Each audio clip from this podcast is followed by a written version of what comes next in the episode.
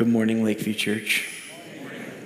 So good to be with you this morning. Thanks for being here. As uh, Pastor Jessica already said, thanks for taking time out of your weekend. I know that there are, as she said, I think a million other things, maybe a million and one um, that you could be doing this weekend. Thanks for taking time to be here and join us. And I want to just look in the camera as I do every single weekend and just welcome those who are joining with us online today. Whether you're watching this live in this moment or on demand sometime later, we are so very glad that you've taken time to be with us. And I know those of us here in the room want to just say a warm welcome to you. So, congregation, can we welcome those who are joining us online?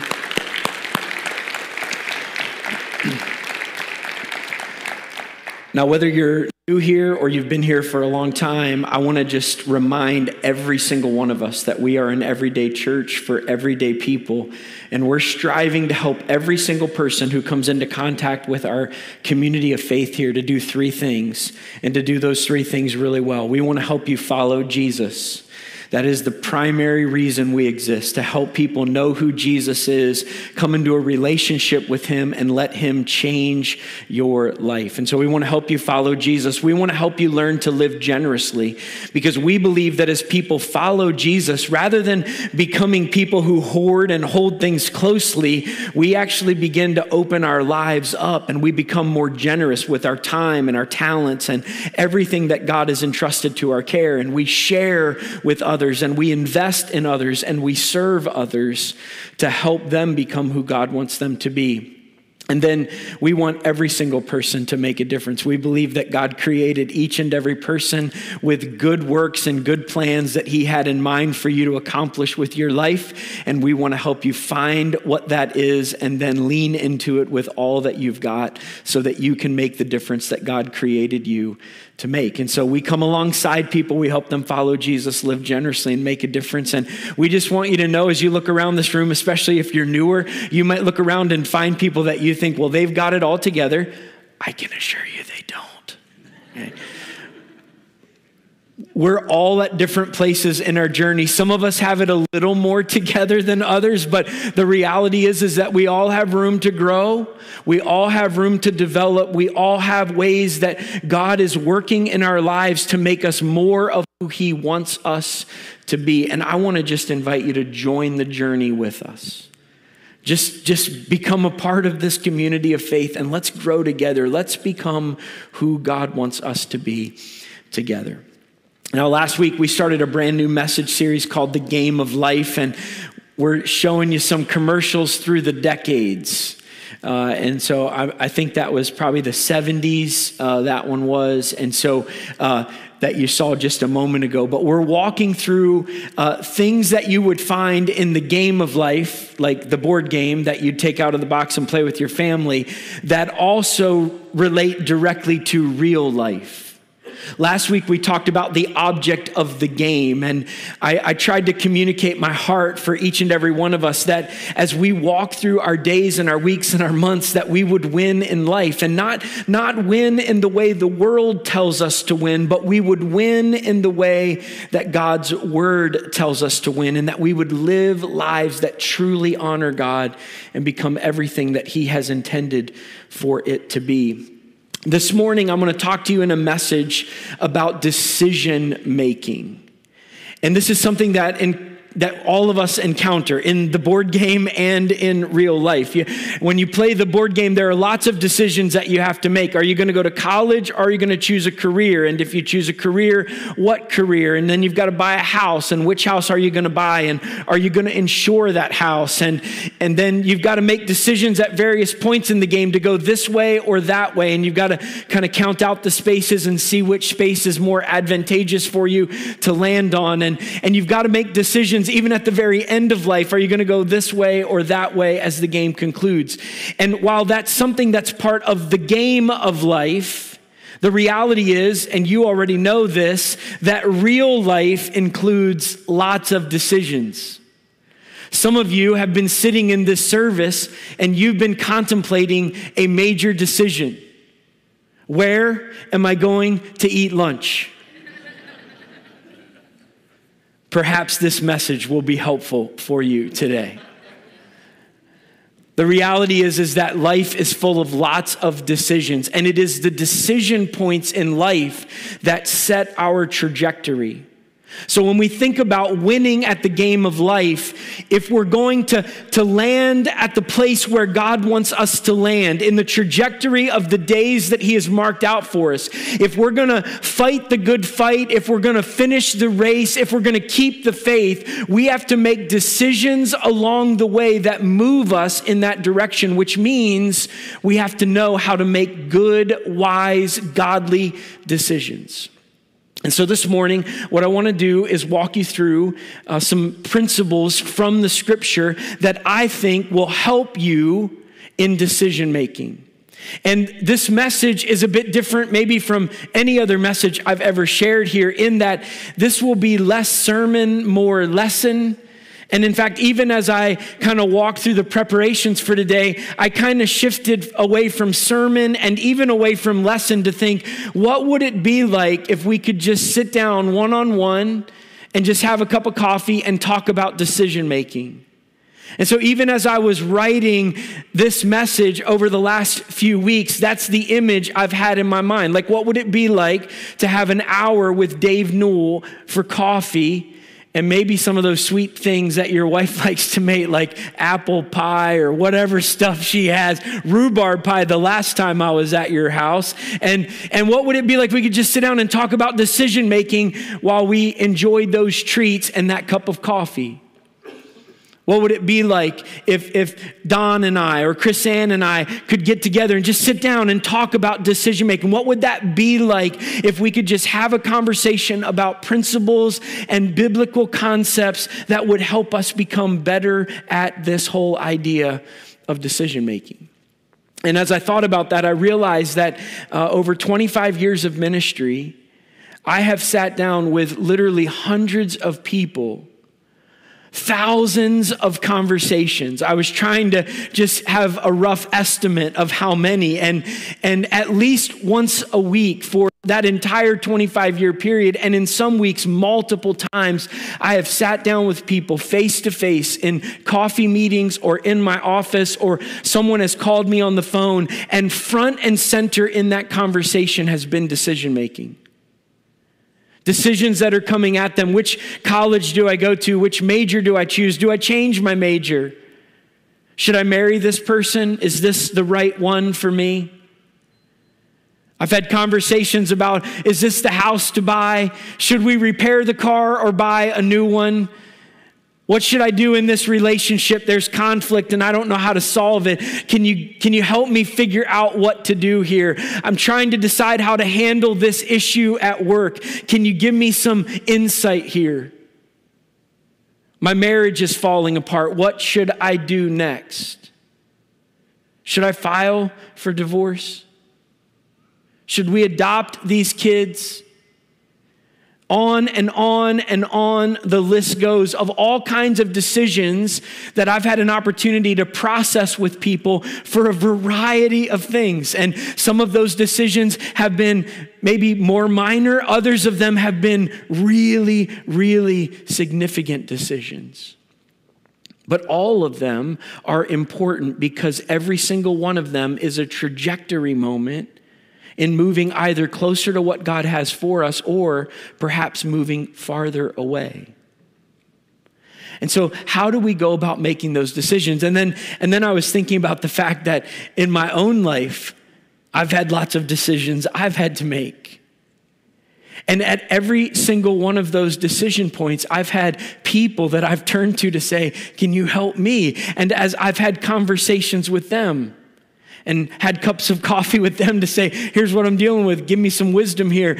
I've learned some things from them. And as I was writing this message, I literally just went back and I thought about all of the advice that I've given and all of the advice that I've received. And I tried to put that into some kind of cohesive presentation that could say, here's some things you ought to know about decision making. Now, last week I told you it had been a while since I preached, and this is just week two back, and I've got 13 points today.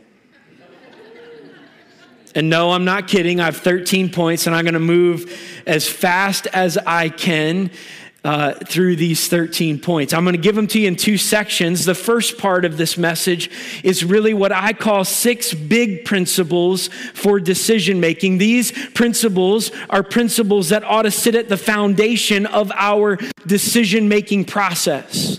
These are things you ought to know about God and about what He thinks about you and about His willingness to assist you and help you in decision making. So, I want to start with those six big principles. And the first principle is this God has a plan for you. God has a plan for you. This is really important for you to understand. And I'm not just saying that God has a plan for you in this next decision that you have to make. I'm saying I want you to know, overarching big principle, God has a plan for your life. You may have been have been thought of when you were born as being unwanted or maybe even a mistake, but I want to let you know whatever you think about how your life began, you were not a mistake and you have always been wanted because it was the God of the universe who created and formed you in your mother's womb. And when he put you together, he knew exactly what he was doing and he was shaping and forming you from the earliest moments of your existence existence with plans and purposes in mind for you to accomplish in this world. God has a plan for your life. Scripture teaches that over and over and over again. And it's important for us to understand it because when we know God has a plan for our life, then we recognize the context for decision making. That decisions really aren't one off decisions. When you decide what college you're going to go to, or who are you going to marry, or are you going to get married? All of those decisions that, that come together. Are you going to move here or there? Where are you going to live? What are you going to do for a career? They're not one off decisions. Each one of them is a trajectory moment that either moves you closer to God's plan for your life or farther away from it. And you need to think about each and every major decision in light of that context. Now, I had a thought that some of you might be thinking right now listen, I've made a lot of decisions that would not be taking me closer to God's plan for my life. They've taken me farther away. And, and when I think about the path, I think I'm just too far away from what God wants for me. I want to just speak to that right now. Jeremiah 29 11 it's a verse that I referred to last week. For I know the plans I have for you, declares the Lord plans to prosper you and to give you hope, give you a future, not plans to harm you. These are the very words of God, and they're written to the people of Israel. But what you need to know about these words is that they were written to Israel at one of the lowest points in their history. God had a plan for Israel. God had a desire for what he wanted Israel to be and what he wanted Israel to do. But you know what Israel had done? They had just made decision after decision after decision after decision to move away from what God had planned for them. And they found themselves so far away from God's plan and God's purpose for their existence. And, and there comes a moment where God is warning them over and over and over again come back, come back, come back, return to me, return to me. And they just keep ignoring God and keep making decisions and moving farther away. And now they are in a completely different universe from God's plan for their life. And God literally raises up an enemy to come in and to conquer them and to move them into exile. And so they get carted off to a foreign nation. They're taken away from their temple, they're taken away from the land that God had given them. They are now far away from what God desires for them. And right in the middle of the worst season of their life, when they think there's no hope and no possibility that God could restore them God writes these words to the prophet Jeremiah. And he says, I just want you to know when I think about you, I don't think about, man, you've made a lot of mistakes. God doesn't say, I can't wait to punish you for every bad choice you've made. No, when God thinks about his people, he just thinks, man, I love you. And when I think about you, I've got good thoughts towards you, good plans, good purposes. And if you'll just return to me, I'll fulfill every single one of them. I know that you might not think that's possible, but I'm here to encourage your heart today. Wherever you find yourself, no matter how far away from God's plan you might find yourself today, You're not too far for the arm of God to pick you up and put you right back on the path He wants you to be. God's got a plan for you.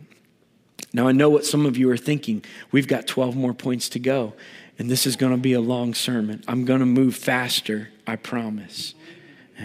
Thank you. I need that. My heart needed to hear that, that you believe in me. Second principle God wants to lead you. Some of us think that God has a plan for our life, but He's designed it as like a puzzle master, that He's created this, this puzzle that we have to somehow solve. And if we can solve it, we will unlock God's plan and purpose for our lives. And it's as if God created the plan, designed a puzzle, and then steps out of the picture and says, Good luck. Some of you feel that way, that God has a plan for your life, but you have no idea how to discover it, and you feel as if you're on your own. But I want you to know God wants to lead you into that plan. That's God's greatest desire. Jesus talks about this in John 10 when he says, But the one who enters through the gate is the shepherd of the sheep. The gatekeeper opens the gate for him, and the sheep recognize his voice and they come to him. He calls his own sheep by name and he leads them out. After he has gathered his own flock, he walks ahead of them and they follow him because they know his voice. Listen, some of you think that the only people who can hear God's voice are the really special Christians the ones who kind of are really spiritual. And maybe you don't put yourself in that category, but I just want to let you know that hearing the voice of God is normal Christianity.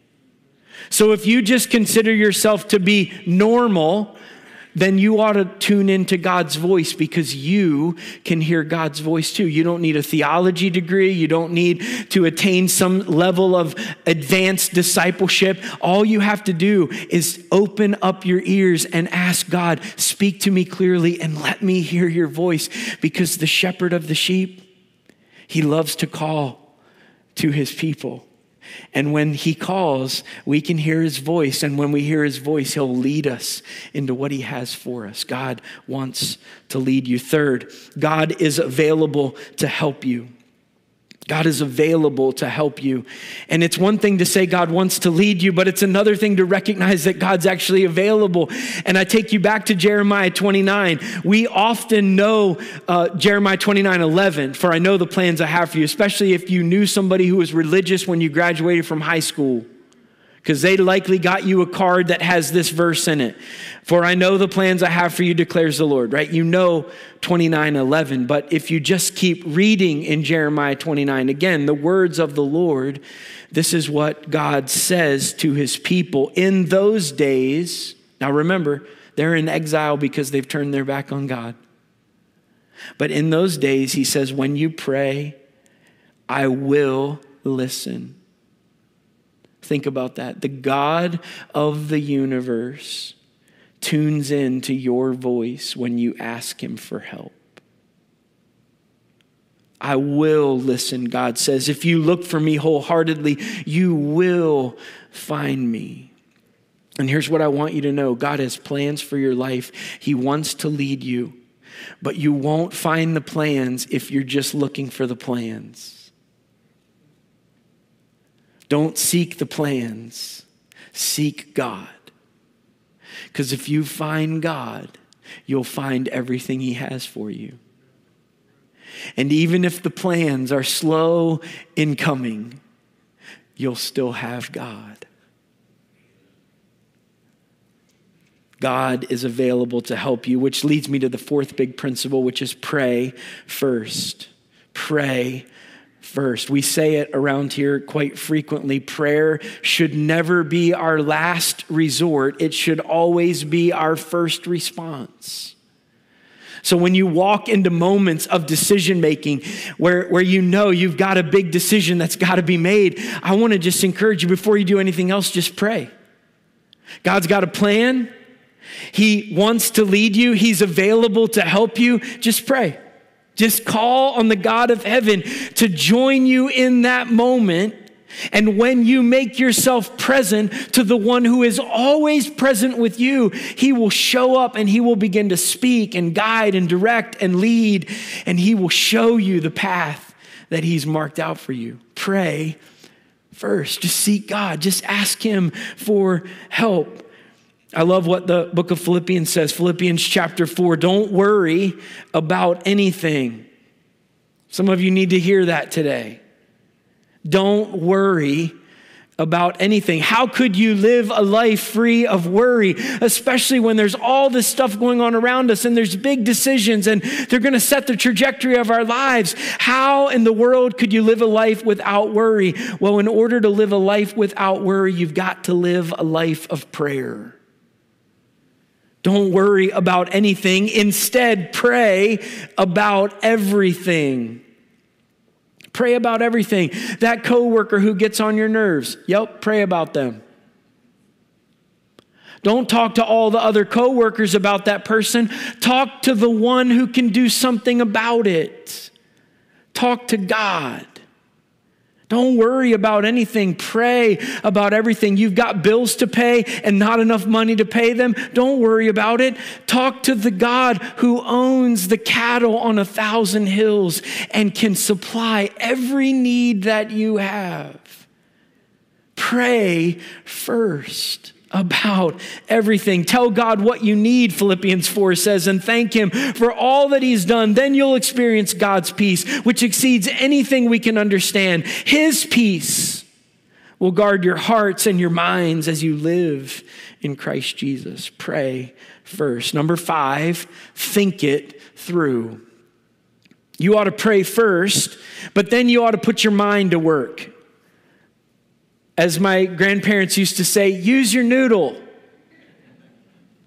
I don't know if you had grandparents who said things like that, but my grandparents said things like that. Use your noodle, think it through, put your thinking cap on, and actually go through an intentional decision making process that will help you arrive at the best decision, not just the one that makes the most sense, but the one that God is leading you into. Think it through. Jesus taught this himself in Luke chapter 14 when he says, Suppose one of you wants to build a tower. Won't you sit down first and estimate the cost to see if you have enough money to complete it? This is a teaching on Jesus about making decisions, and specifically, it's about making a decision to follow him. Jesus says, before you decide to become even a disciple of mine, you ought to sit down and really think that through because this is a major life decision. Shouldn't be made flippantly. You shouldn't make it without understanding all of the consequences because when you commit to me, you've got to give me everything that you are. So you should maybe sit down and think about that for a little bit. We've got to think through these decisions. Now, I just want to make it really clear. If you're deciding where to go to lunch today, you don't need to spend a whole lot of time thinking about that. Just pick a Mexican restaurant. Just pick one of them and go there. That's all you need to know. I know what Keith Fields has already decided and, and if Keith was an amener in church, he would amen me right now because he, he wants to go to Casa Brava. I'm just telling you right now. Just pick a restaurant. It's not that big of a deal. But if you're deciding where to go to college or who to marry or how to deal with that relationship issue, how to make the ends meet, should you, should you change the entire trajectory of your life? Should you follow Jesus? You need to really think through that. You need a process for those decisions because they're big ones and they will change the trajectory of your life. You'll eat lunch today and it's not going to change the trajectory of your life. But those other decisions, the big ones, those are the ones you need a process for. And in just a minute, I'm going to give you that process. But I want to give you this last big principle first. And here it is the bigger the decision, the more important the decision making process. Again, if it's a small decision, you don't need to spend a whole bunch of time and energy on it. Just make the decision, move on with your life. But if it's a big decision, Man, don't make those flippantly. Don't make those in the heat of the moment. Don't make those just based on the feeling that you have right now in this second. You need to step back and you need to ask God to give you the wisdom and discernment that you need so that you can, all things considered, make the wisest, best decision possible in that moment. The bigger the decision, the more important the decision making process. So when you get to that moment, what kind of process should you use? I'm so very glad you asked. So we can go to the second part of this message. Again, I want you to just imagine we're sitting down having coffee right now. And in fact, what I'd love for you to do is think about the next big decision you've got to make.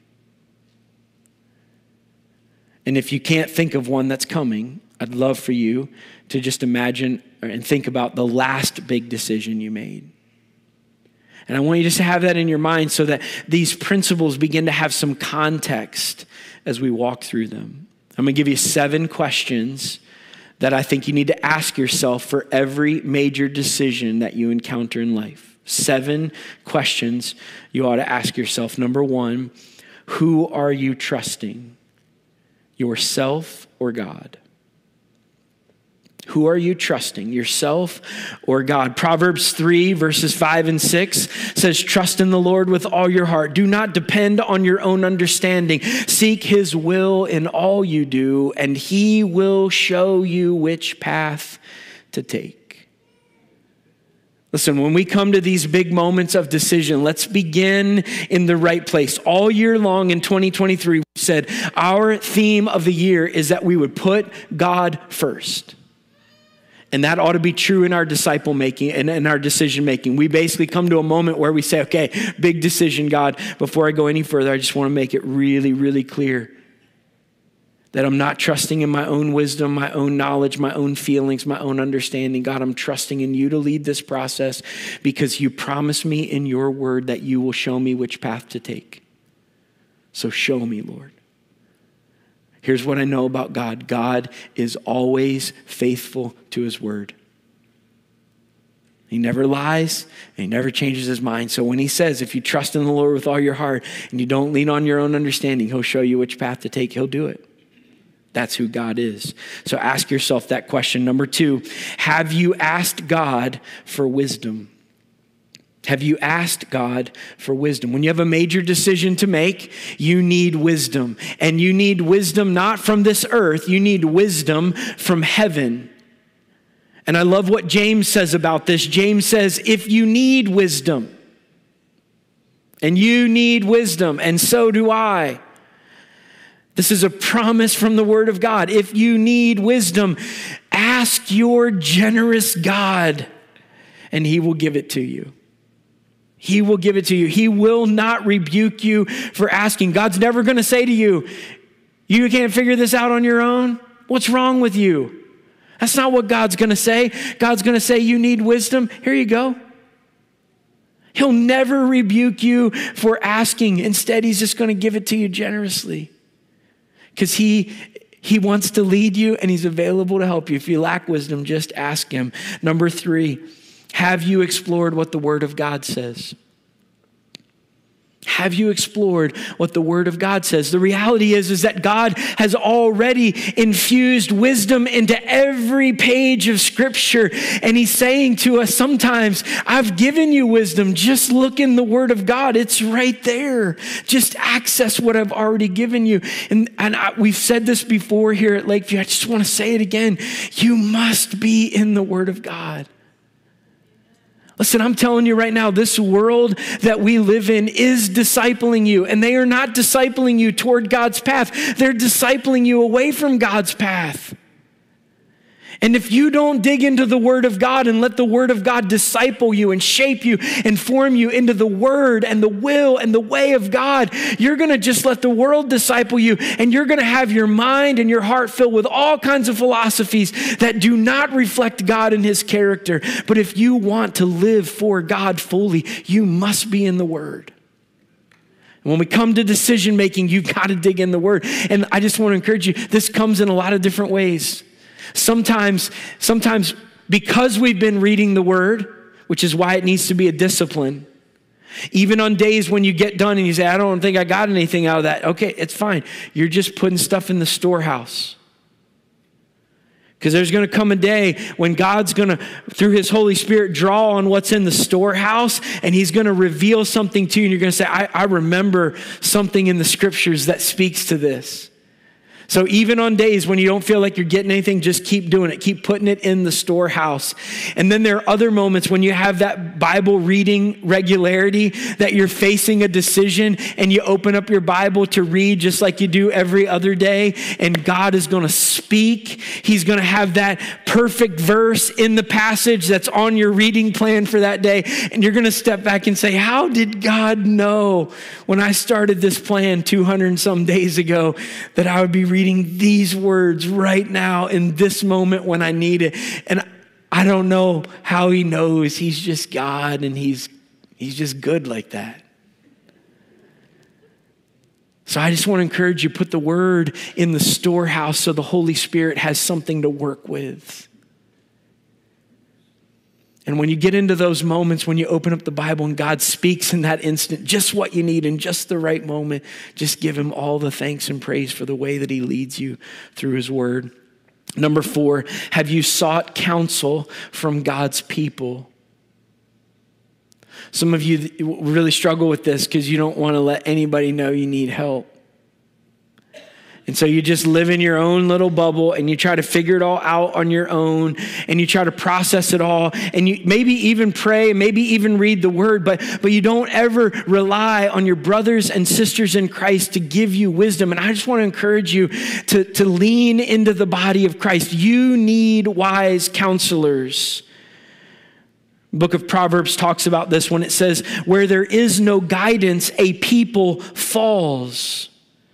But in an abundance of counselors, there is safety. When you go it alone, when you just decide, I'm going to figure this out all by myself and I'm going to make my decision and move on with my life, you are, you are driving very close to the edge of the mountainous road. You might get it right. You might. But if you don't, there's no guardrail. And you're just going to careen off the edge in that particular decision. But when you go to the people of God and say, Hey, I've got this decision, can you help me here? All of a sudden, you're still on that same road. It's still the same big decision. There's still danger on the sides of the road, but now you've got guardrails because you're encountering the wisdom of the body. This is why it is so critical for you to be in a small group because you need other people. Christianity is not a solo sport. You must play on a team. And you need a community of people who are reading the scriptures with you, who are encouraging you, who are praying with you, who are helping you identify next steps and helping you in those moments of decision to find the wisdom that you need. Have you sought counsel from God's people? Number five, what is the Holy Spirit saying to you? What is the Holy Spirit saying? God speaks through His Word, He speaks through His people, but sometimes He just speaks directly to you. And he tells you what to do in this moment. The prophet Isaiah talked about this in Isaiah 30, 21. He says, Whether you turn to the right or to the left, your ears will hear a voice behind you saying, This is the way, walk in it. I want to just encourage you again hearing the voice of God is not extraordinary Christianity, it's just normal. The people aren't in the Bible because they were special. They're in the Bible because they were good examples of what normal faith looks like. Stop reading the Bible as if those were extraordinary people and I could never live like that. No, the reason they're in the Bible is because they're normal, just like you. And God's saying, This is what could be true in your life. Listen for the voice of God. Let the Holy Spirit speak to you. It's interesting when you read the Bible, you'll see sometimes that they, they cast lots to make decisions. And we don't cast lots in our culture, but if we had something like it, it would be rolling the dice. Like, Lord, give me wisdom. And then roll the dice, and whatever the dice say, then that must be God's voice. And, and you might think that's funny, except listen to the, uh, what it says in Proverbs 16. We may throw the dice, but the Lord determines how they fall. Now, it's interesting. I'm not telling you in your next major decision to say, Lord, give me wisdom and roll the dice. I'm not saying that at all. But it's interesting because if you read the Bible, they cast lots in the Old Testament all the way to Acts chapter 1. In Acts chapter 1, when they've got to replace Judas, remember he went out and killed himself after he betrayed Jesus, and now they've got to replace the open spot on the team that Judas left. How are they going to decide who to pick? They, they put the candidates in front of them, and Acts 1 says they cast lots to choose Judas's replacement. That's the last time in the Bible casting lots is recorded. And you might say, why is that? Well, in Acts chapter 2, the Holy Spirit is given. And from every point after that, when they were talking about major decisions in the church, they talked about how the Holy Spirit had guided them. In fact, when they were making some of the major decisions of the early church, in one passage, they say, This decision seems good to us and to the Holy Spirit. Listen for the Holy Spirit's voice. Number six, is your heart at peace? Is your heart at peace? You will keep in perfect peace those whose minds are steadfast because they trust in you. We started with God. Don't depend on yourself, depend on Him. And when you start there and carry that through the process as you ask for wisdom and look at the Word and seek counsel from others, and as you begin to listen for the voice of the Holy Spirit, God gives us peace. If I had time this morning, I'd tell you about one of the major decision moments of my life where I'd come right up to the decision moment. I mean, right up to it. And everything that I had sought was saying, say yes to this, say yes to this, say yes to this. Even wise counselors, even the boss that I was working for at the time was saying, you say yes, you should do this, you should do this. Which I don't know what that means when your boss says, please take another job, please. I don't know what that means. But everything, the pay, the status, everything about it, everything that I had sought, I was saying, yes, yes, yes. And I had to have a phone call with the person who had offered me this job, and it was at a set time. And I'd talked to my wife, and we had had, you know, we were, I had already written the acceptance letter. That's how close I was to saying yes. And right before I picked up the phone, literally in the 90 seconds before that call was to start, I just did not have peace. I just asked myself this question Is there peace in my heart? And when I really got quiet in that moment, I said, I do not feel peace about this. And so I picked up the phone at the beginning of that call and I said, I had every intention of taking this job, but my heart is not at peace. And because I've been trusting in the Lord in this process and He has not given me peace, I can't say yes. And I said no, and I walked away from that opportunity. And I could tell you all the great stuff that's happened since then, but, but if you don't have peace, don't move forward because God will give you peace. Number seven is your primary aim God's glory. If you find yourself making a decision and the end of it all is just so you can get more, more for yourself, I want to just encourage you to turn that around and say, what does it look like for me to give all the glory to God. And is my aim in this decision all focused on how I lift him up, how I honor him, how I how I submit to his leadership? Listen, there are going to be some times when God asks you to do things that you don't want to do, and the decision-making process is going to lead you to a conclusion that you wouldn't choose if it were up to you. And if you think that that won't happen to you, I just want to remind you of Jesus who got to a place in his life where he said, If there's any way, Father, that this cup could pass from me, this is not what I would choose. Nevertheless, not my will, but yours be done. And in that moment, you're just simply going to say, God, this is not what I would choose, but it's not about me. It's about bringing glory and honor to God. This is what Paul says. He says in 1 Corinthians 10 so whether you eat or drink or whatever you do, Whatever you do, do it all for the glory of God. this morning as we bring this time to a close, I just want to invite you into just some quiet moments of prayer and reflection. And to do that, I'd love for you, if you would, just to bow your heads, close your eyes, nobody looking around. I just want you to take some time to think and process this morning. And as you're thinking this morning, I want you just to call to mind maybe a major decision that's in front of you. Maybe it's one that you're getting ready to make. Maybe it's one you should have made yesterday and you just couldn't pull the trigger and you're trying to figure out what to do. Or, or maybe you see it, it's coming down the road at you. Maybe it's still weeks or months away, trying to figure that out. How many of you this morning, just by raising your hand, would say, I have a major decision that I have to make coming soon and I would like God's help? Just raise your hand because I just want to pray for you. Yeah, their hands up all across this room. So, God, right now, I just want to pray for everybody with a raised hand. You know the decision.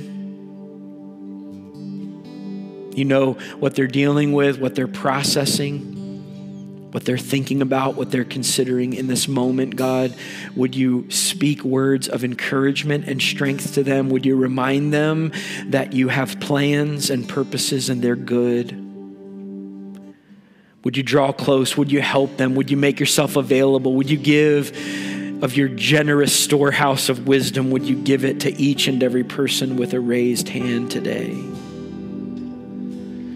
Make yourself known to them in these decisions. And God, I pray that they would sense your peace and your guidance and your direction. You can put your hands down. I would love for you just to keep your heads bowed and eyes closed just for one more moment because there's some of you in this room who have the most important decision of your life to make today. And it's the decision that you've maybe been processing for a while, or maybe it's just become clear to you in the moments of the service that you need to make a decision whether or not you're really going to live for God, whether or not you're going to follow Jesus. Maybe you've made that decision a long time ago, but you've walked away. You've made lots of choices that have taken you off God's path. And right now, God's inviting you back onto the path if you'll just turn. He's going to hear your voice when you pray, and He's going to let you find Him in this moment. And you'll be able to restore the relationship. Or maybe you've never made that decision but you're ready to today to come for the very first time into a relationship with Jesus Christ. And so, if today you want to make a decision to come back to Jesus or to follow Jesus for the very first time in your life, I just want to ask you right where you're at to raise your hand. Nobody's looking, we're not going to embarrass you or call you out. I see that hand. I see that hand. Anybody else?